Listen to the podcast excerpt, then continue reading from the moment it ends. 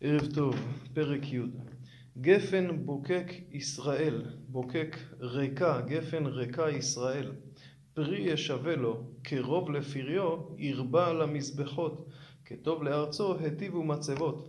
אם בפרק הקודם ראינו שהנביא מדמה את ישראל לענבים במדבר, ככה הקדוש ברוך הוא מצא אותם, אז אנחנו ממשיכים בדימוי הגפן, אבל הפעם ישראל נדמים לגפן ריקה, ריקה בין במצב הרוחני שלהם ללא תורה ומצוות, ובין גפן ריקה במצב כרגע כפי שנראה בהמשך. מדוע הם גפן ריקה? כי כאשר הרבה להם פירות, כאשר הקדוש ברוך הוא נתן להם שפע, כל השפע הזה הלך למזבחות ולמצבות ולא לעבודת השם. חלק ליבם על השם, ולכן עתה יאשמו.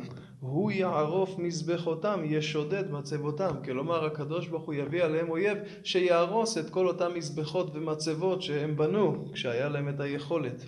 כי עתה יאמרו, אין מלך לנו, כי לא יראנו את אדוני, והמלך מה יעשה לנו? כלומר, מלכם לא יעזור, לא יוכל להושיע אותם בעת צרה, ואז הם יבינו שרק הקדוש ברוך הוא יכול היה לעשות זאת.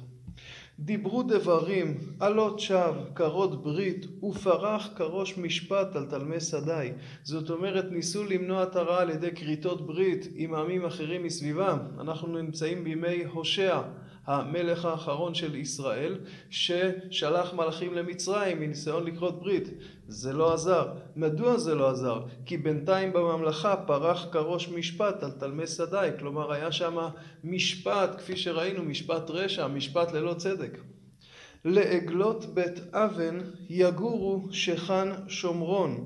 עגלות בית אבן, ראינו כבר שבית אבן זה כינוי לבית אל. העגל של בית אל גרם לשומרון לפחד. מדוע גרם לשומרון לפחד? כי כשאשור עלו על ישראל, הם קודם כל כבשו את כל הממלכה, ואז הם צרו על שומרון במשך שלוש שנים. עד שהם כבשו את שומרון, בינתיים את כל השאר הם הגלו, והם לקחו גם את העגל מבית אל ולקחו אותו לאשור כשלל מלחמה. כשרואים את זה בשומרון, נופל עליהם פחד, וזה מה שמתאר פה הנביא. לעגלות בית אבן יגורו שכן שומרון, שוכני שומרון יפחדו כשהם ראו מה קרה לעגל בבית אל. אם העגל שלנו נלקח בגלות, אז מאין תבוא הישועה? כי אבל עליו עמו, וכמריו עליו יגילו, על כבודו, כי גלה ממנו. גם אותו לאשור יובל, מנחה למלך ירב, בושנה אפרים ייקח, ויבוש ישראל מעצתו. זאת אומרת, כשיקחו את העגל, אז תיפול בושה, בושנה זה גם כן מילה נרדפת לבושה, תיפול בושה גדולה על אפרים וישראל, זה מה שהעגל הזה שווה.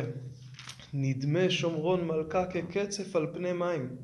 ונשמדו במות אבן, חטאת ישראל קוץ ודרדר יעלה על מזבחותם, ואמרו להרים כסונו, ולגבעות נפלו עלינו, כלומר תכסו שלא יראו את בושתנו. אז אם כן, הפרק הזה בהתאם לתיאור מדבר ממש בשנים האחרונות של ממלכת ישראל. זאת אומרת, אנחנו בימי המלך האחרון, הושע בן אלה, שומרון עולים על ישראל, שלוש שנים עושים מצור על שומרון, וכנראה שבמהלך המצור הזה נאמרת הנבואה. זאת אומרת, העגלים ששמתם עליהם את מבטחיכם אינם, נלקחו בשבי והם בידי אשור. ובעצם מתברר שכל נקודות המשען של ממלכת ישראל הם כקצף על פני המים. במלך אין למלך שום כוח להושיע אותם, העגלים בגלות, ובעצם מסתבר שהכל ריק. אומר הנביא, מימי הגבעה חטאת ישראל, שם עמדו, לא תשיגם בגבעה מלחמה על בני עלווה. הגבעה, ראינו גם בפרק הקודם, יש מסבירים שהכוונה היא לפילגש בגבעה. חז"ל מסבירים בצורה נפלאה. אתם זוכרים, פילגש בגבעה, במלחמה שעלו בני ישראל על בנימין, הם הפסידו בפעמיים הראשונות. מדוע? אומרים חז"ל, אתם פתאום מקנאים ועולים למלחמה על בנימין? פסל מיכה עומד שם, למה לא עשיתם כלום? למה שמה לא קינאתם? אותו דבר גם פה, אתם רוצים להצליח כמו שאז היה פסל מיכה ולא קינאתם, עכשיו אתם מחזיקים את העגלים, אתם חוזרים על אותה עבירה. יש מסבירים מימי הגבעה יותר מימי הגבעה, שמה לפחות עם ישראל יצאו למלחמה לקנא על עוולה שנעשתה בישראל, ואילו עכשיו נעשות עוולות ואף אחד זה לא מזיז לו. ולכן באבתי ואסורם, ואוספו עליהם עמים באוסרם לשתי עונותם. אומר הקדוש ברוך הוא, באבתי אני תאב עכשיו לייסר אותם, להענישם, להביא עליהם את מה שמגיע להם.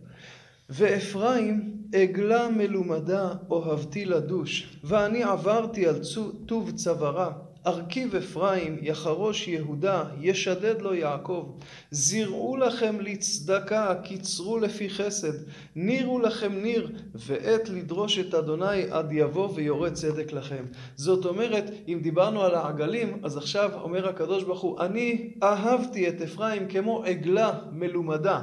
כזאתי שאתה טופח על הצוואר שלה, כן? עברתי על טוב צווארה ואתה אומר, אה, ah, זאת עגלה שאפשר לבנות עליה. זאת אומרת, בניתי על ממלכת אפרים, שיהיה שם צדק, שיהיה שם חסד.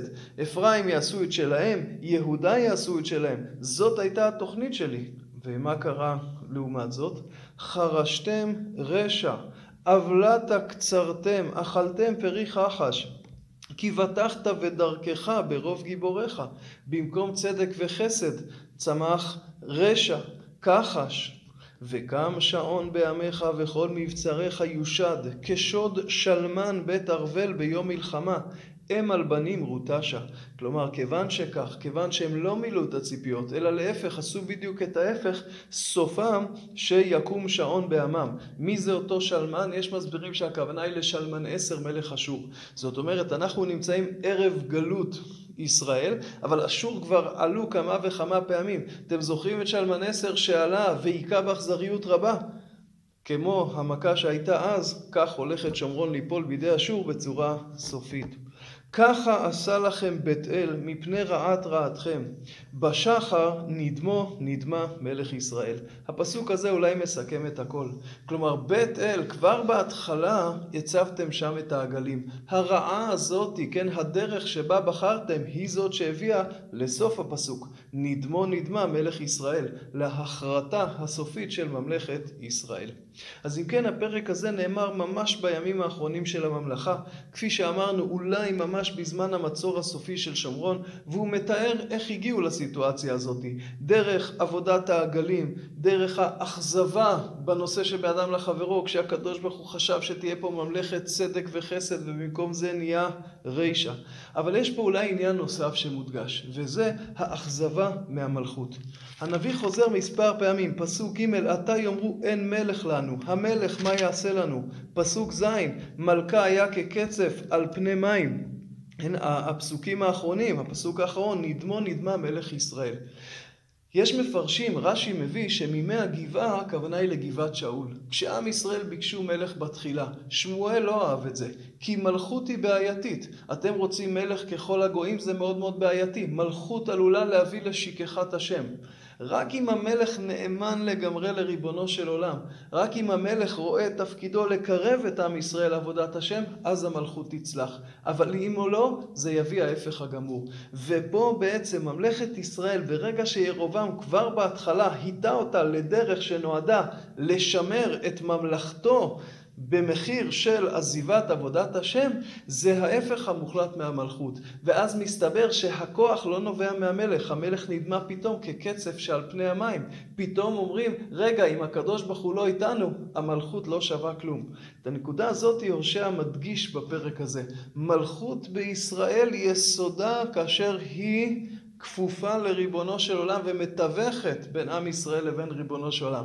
אבל כשהיא יוצאת לדרך עצמאית ככל הגויים, בניגוד למה שהקדוש ברוך הוא מצפה ורוצה מעם ישראל, אז ממילא זה סופה. ערב טוב.